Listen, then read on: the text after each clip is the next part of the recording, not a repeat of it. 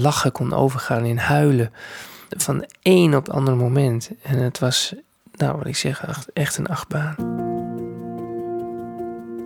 Leuk dat je luistert naar de podcast over leven. Over meer dan alleen leven met de ziekte longkanker. Ja, dat is het vaste intro wat ik bij de eerste twee uh, afleveringen mee begon. En eigenlijk uh, was dat zo'n bedacht intro. Dat ik denk van ja, ik moet met een muziekje beginnen. En dan moet ik elke keer een vast intro doen. Opdat mensen die net inschakelen dan ook weten wie ik ben. Uh, voor mensen die net inschakelen. Mijn naam is Ismaël Lots. En ik uh, ben van alles. Ik ben uh, filmmaker. Ik ben vriend van Carolien. Ik ben baasje van twee katten. Ik ben filmmaker, had ik al gezegd. Um, ik ben uh, reiziger. Ik, ik, ben van alles. Het is me net aan wanneer je mij. Het ligt me net aan wanneer je mij uh, treft.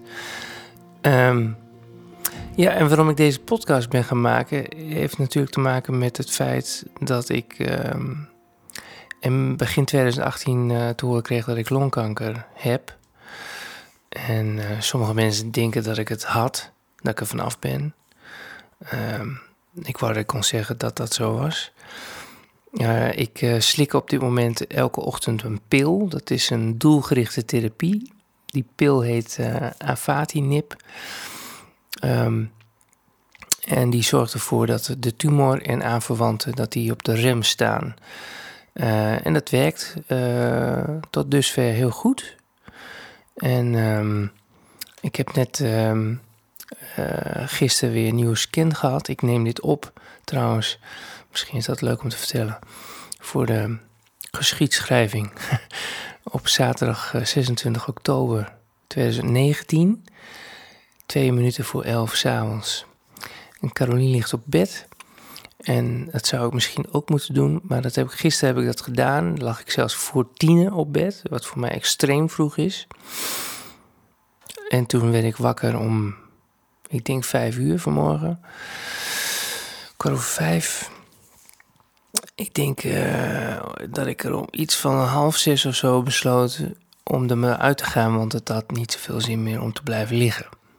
Want uh, het radartje ging al zo hard lopen dat ik zoiets had van ja, nou ja, kan er maar beter uitgaan. En toen ben ik Mary Poppins Returns gaan kijken op, de, op Disney Plus. Want dat kun je tot 17 november kun je dat gratis proberen. Als je dit uh, in 2019 hoort voor 17 november. ik geloof dat het zoiets was. Kan ook 15 november, ik weet niet meer. Het staat me bij dat het 17 november was. Tot 17 november kun je Disney Plus gratis proberen in Nederland. Wij zijn het enige testland ter wereld om alle bugs er wat uit te halen en zo. Voordat ze echt, uh, echt gaan lanceren wereldwijd. Ik weet niet waarom ik het allemaal zeg, maar zo interessant vind ik Disney Plus niet. Ik uh, ga er ook niet mee verder. Um, dus ik ga nu nog even snel allerlei films kijken voor die 17 november. Ik zou eigenlijk nu Han Solo, of de film heet Solo, een Star Wars story. Die wilde ik nu eigenlijk gaan kijken. Maar de, de drang om dit nu op te gaan nemen met, uh, met de recorder en even tegen je, jou aan praten. Die drang werd, heb ik al dagen. En ik denk van nu ga ik het ook gewoon doen ook. En ik wilde van alles vertellen. En nu loopt de recorder en dan moet ik dan natuurlijk weer even over gaan graven. Um, wat misschien wel interessant is om mee te beginnen, is dat ik net uit een heel diep dal uh, kom lopen. Kom kruipen eigenlijk. Dit is allemaal, uh, dit is allemaal figuurlijk, hè, natuurlijk niet letterlijk. Uh, heel veel mensen maakten zich zorgen om me, inclusief ikzelf ook wel.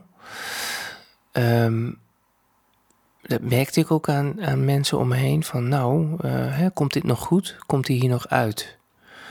Um, en dat was best heftig. Ik had een longontsteking en ik um, ik wilde niet aan de antibiotica in het begin. in het begin had ik niet een longontsteking. Tenminste, dat was nog maar de vraag of het ook een longontsteking zou zijn of niet. Dus ik moest uh, bloedafname. Hè. Ik ben naar de afdeling oncologie. Naar mijn uh, oncoloog ben ik toegegaan. En die heeft, uh, die heeft me toen onderzocht. En um, nou, er was niet zo heel veel aan de hand eigenlijk. Maar kort na mijn bezoekje aan de oncoloog in het ziekenhuis begon de koorts toch wel. Nou, de, koorts nam niet af. Die, de koorts nam, die kwam en ging, maar het op een gegeven moment was het toch wel steeds meer aan de hand dat die koorts bleef. En toen heb ik nog um, ja, het weekend overheen getild. Want ik had ook nog een vriend van mij uit Amerika, was over Brian. Daar ben ik een film over aan het maken. En ik wilde samen met hem eigenlijk aan die film werken. Want er moest uh, het een en ander aan uh, tekst ook ingesproken worden. Dus daarom was het fijn dat hij hier ook was, zodat we dat samen konden gaan doen. En, uh, en dat kwam er maar steeds niet van. Elke keer als ik ervoor wilde gaan zitten met hem in mijn edit suite, uh, om aan die film te gaan werken met hem, was het uh, kaasje weer uit, weet je wel. de verhoging kwam en ja, er kwam niks van.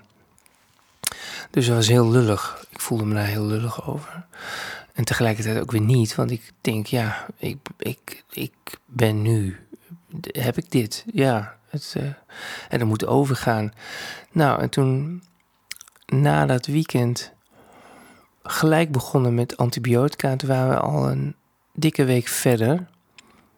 En toen bleek toch wel, nou, dit is toch wel echt een ontsteking nu. Je moet toch wel echt nu een antibiotica gaan slikken.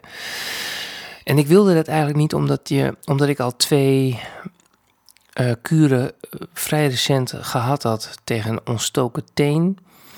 En een eerdere longontsteking die lichter was. Uh, vandaar mijn, uh, mijn uh, behoudendheid daarover. anyway, ik slikken antibiotica en het, dat werkte dus niet. Die, ehm, die pillen die sloegen niet aan.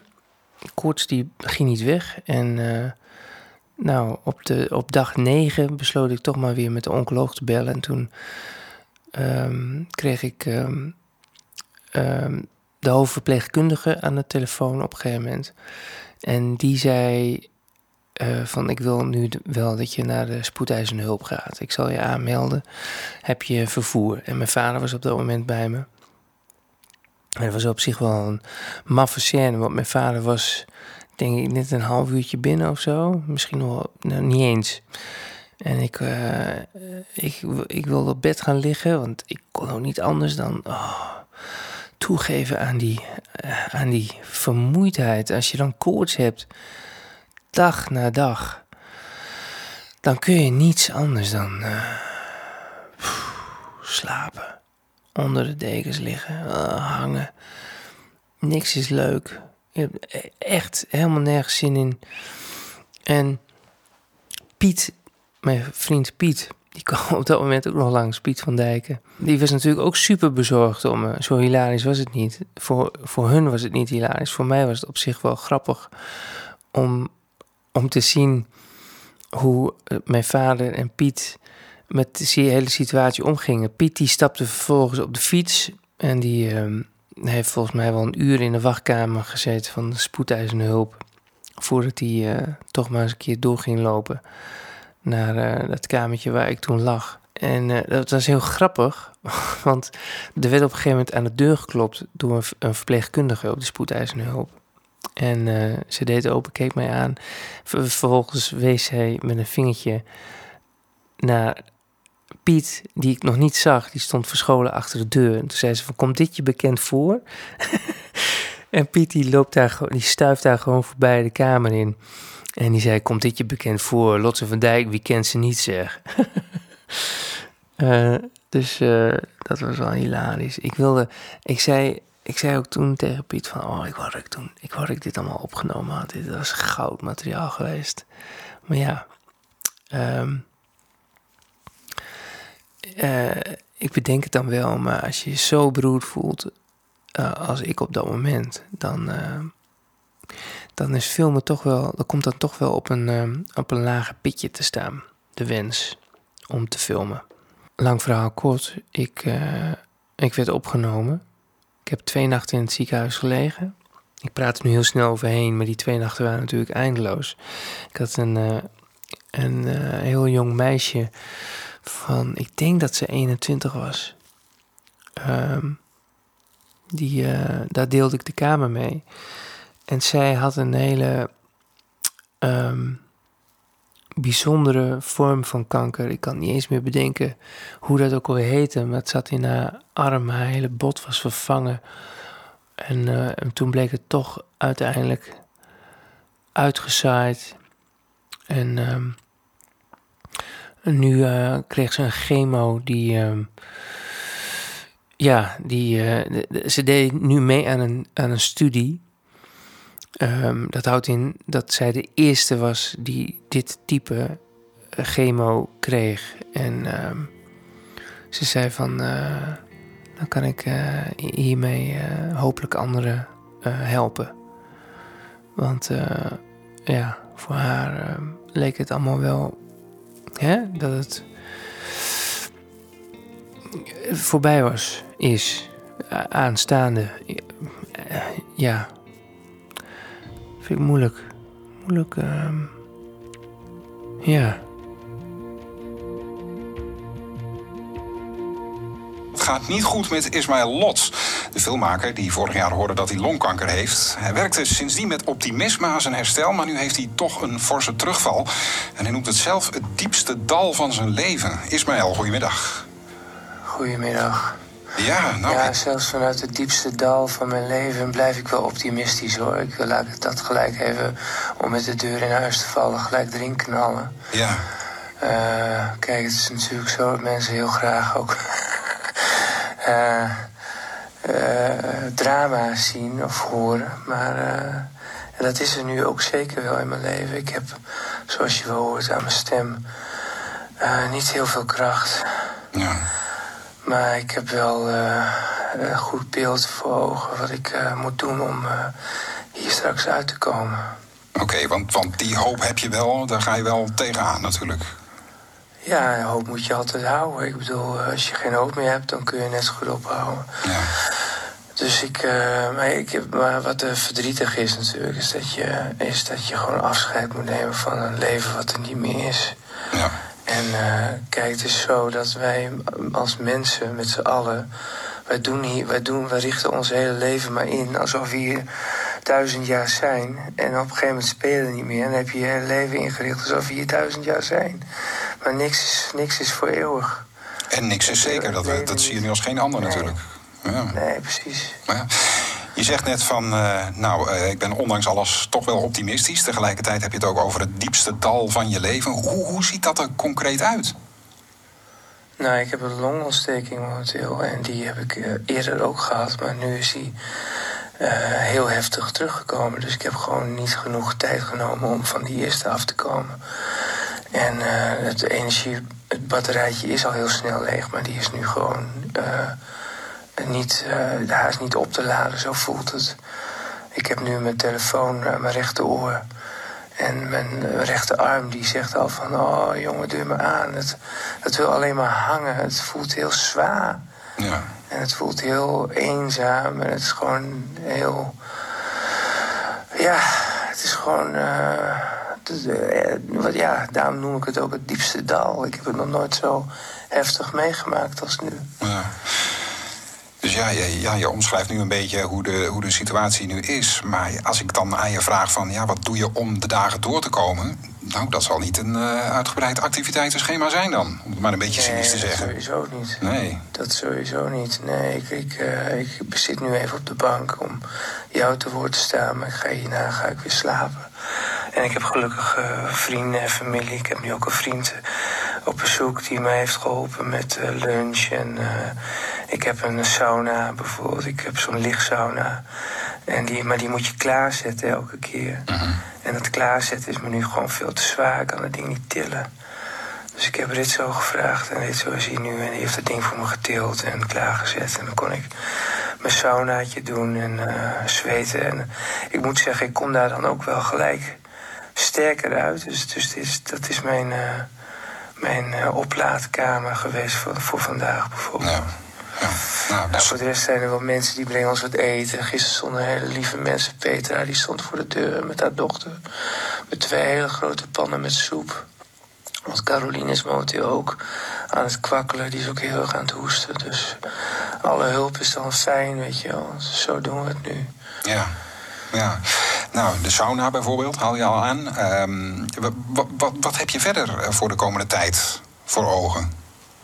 Wat, wat staat er op het nou, programma? Waar wil je naartoe? Ik had een hele mooie klus, een eh, filmklus. En die uh, had me financieel ook. Want kijk, ik ben ZZP'er, dat is ook een ding, hè. Mm. Als je ZZP'er bent en je hebt... Maar goed, anyway, ik had een hele mooie klus. En dat had me een paar maanden vooruit kunnen helpen. Maar ik, ik, voelde al wat vroeger aan mijn lijf aankomen dat het er niet in zou zitten. Dus ik heb uh, vervanging gevonden in Alex Pitstra, dat is ook een filmmaker, een kanjer. En die gaat het helemaal fulltime van me overnemen. Maar ja, dat houdt in dat er gewoon geen inkomen is. Gelukkig kan die klus wel gewoon doorgaan. En dan heb ik het goed kunnen regelen dat die klus door. Want het, is gewoon, het verdient toch. Het is een leuke film, een leuke productie. En het verdient gewoon een goede doorgang. Ook zonder mij. Ja. Maar over filmen gesproken. Um, nou, uh, een jaar geleden kreeg jij die diagnose. Um, toen heb je dat als filmmaker meteen. Twee jaar geleden. Oh, twee jaar geleden, sorry.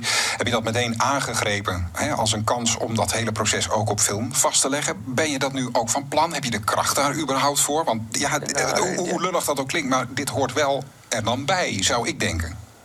Ja, nee, vanaf het begin af aan heb ik gezegd... ik ga door tot het eind en uh, dat doe ik ook. Maar wat ik wel merk is dat ik daar hulp bij nodig heb. Dus die is het, deze nieuwe aflevering die nu online staat... die heb ik ook alleen maar kunnen doen omdat ik Theo, uh, een vriend van mij... die is ook kamer, die is cameraman en die, die kwam langs voor de gezelligheid. Maar ik heb hem gezegd van Theo, ik wil eigenlijk Lots Leeft opnemen. Het zijn maar een paar shots, kun je me helpen? Ja. Nou, en die... Uh, vraagt al van waar staat het spul. En uh, dan heb ik hem geïnstrueerd waar het staat. En ik bedoel, de camera uit de tas tillen alleen al is op, dit moment te zwaar voor me. Ja. Dus uh, dat kon hij dan wel, wel voor me doen. Ja. Dus daarom wil ik ook, heb ik ook besloten om het, om het zware spul aan de kant hè, om dat te verkopen. En, en daar lichtere camera voor te gaan halen. Om, om toch uh, doorgang te hebben in uh, wat ik het liefste doe. Dat is ja. filmmaken. Ja, precies. Um, ja, dus, dus je gaat er op die manier uh, gewoon mee door. Um, ja. je, hebt, je hebt je sauna en je hebt gelukkig heel veel fijne, lieve mensen om je heen. Ja. Dus dat, Absoluut, zeker. Dat, dat is en ik kom mezelf ook heel erg tegen hoor. Ik heb, dat is ook een ding. Je, je hart breekt open en Kijk, ik stuur, ik stuur vanmorgen nog een berichtje naar de einddirecteur van Noord, Richard. Dat er ook eh, voordelen aan zitten. Hij grapte van een eeuwige optimist die je bent. Maar het is ook echt zo. Mm. Ik, uh, ik luister nu met mijn hart. En ik hoor de wereld. En uh, ik, uh, ik ben er gewoon weer. Echt, weet je wel. Ik ben er gewoon weer dat ik je echt hoor. Mhm. En dat mensen mij ook echt, mij echt ook horen. Daar hoop ik dan maar op. Ja, ik luister met mijn hart en ik hoor de wereld. Die ga ik onthouden, Ismael. ja, echt. En ik wens je heel veel sterkte. Dank je wel. Ja, ik denk ik gooi maar even het fragment, het radio-interview... wat ik had op eh, Radio Noord... Uh, nadat ik mijn nieuwe Lotsleeft aflevering uh, opgeleverd had bij Noord, waarin ik uh,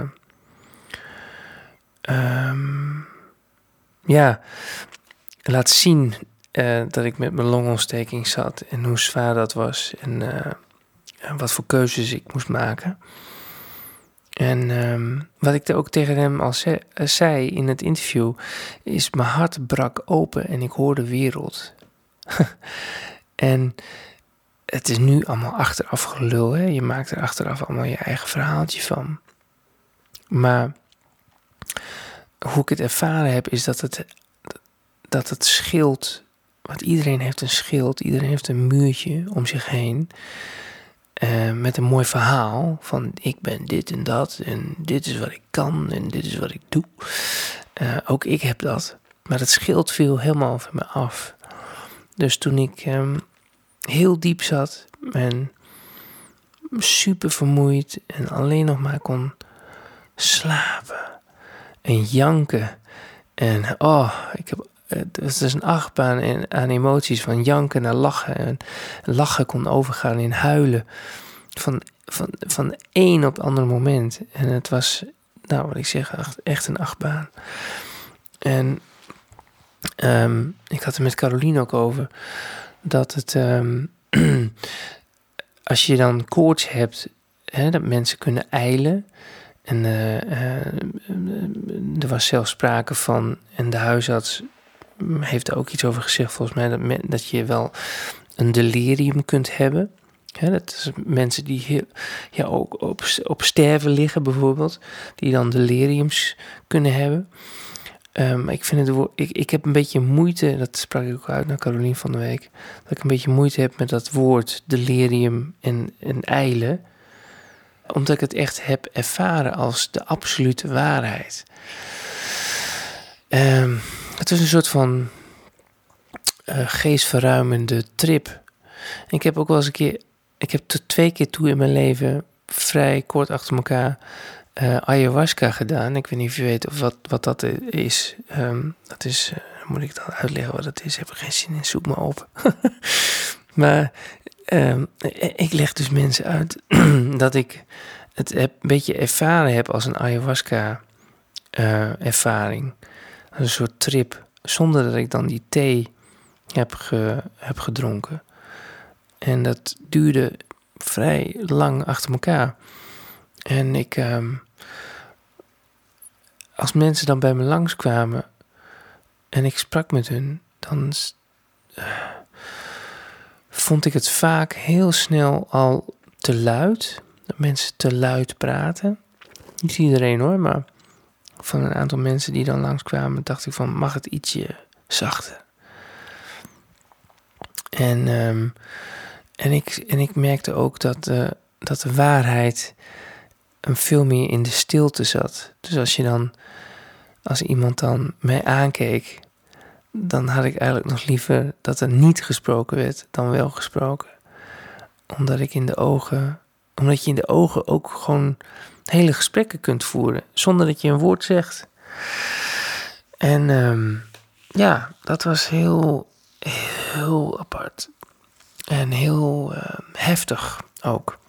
En het is ook nu ik weer uh, geluid kan maken, nu ik weer lucht heb om te kunnen praten. ook al uh, gaat mijn stem nu inmiddels uh, wat zakken qua energie, maar het is ook al middernacht geweest inmiddels. Ik heb geknipt. ja, is het allemaal weer gelul achteraf? Maak je er weer een mooi verhaaltje van? Um, dat merk ik steeds. Nou ja, wat wilde ik verder zeggen? Oh, ik heb nog iets anders opgenomen. Daar kan ik nu wel mee verder. Knip ik er nu in. Knip. Terwijl ik in het dal zat, heb ik gezien dat ik heel erg toch wel vastklampte aan dat oude, tussen aanhalingstekens, oude leven.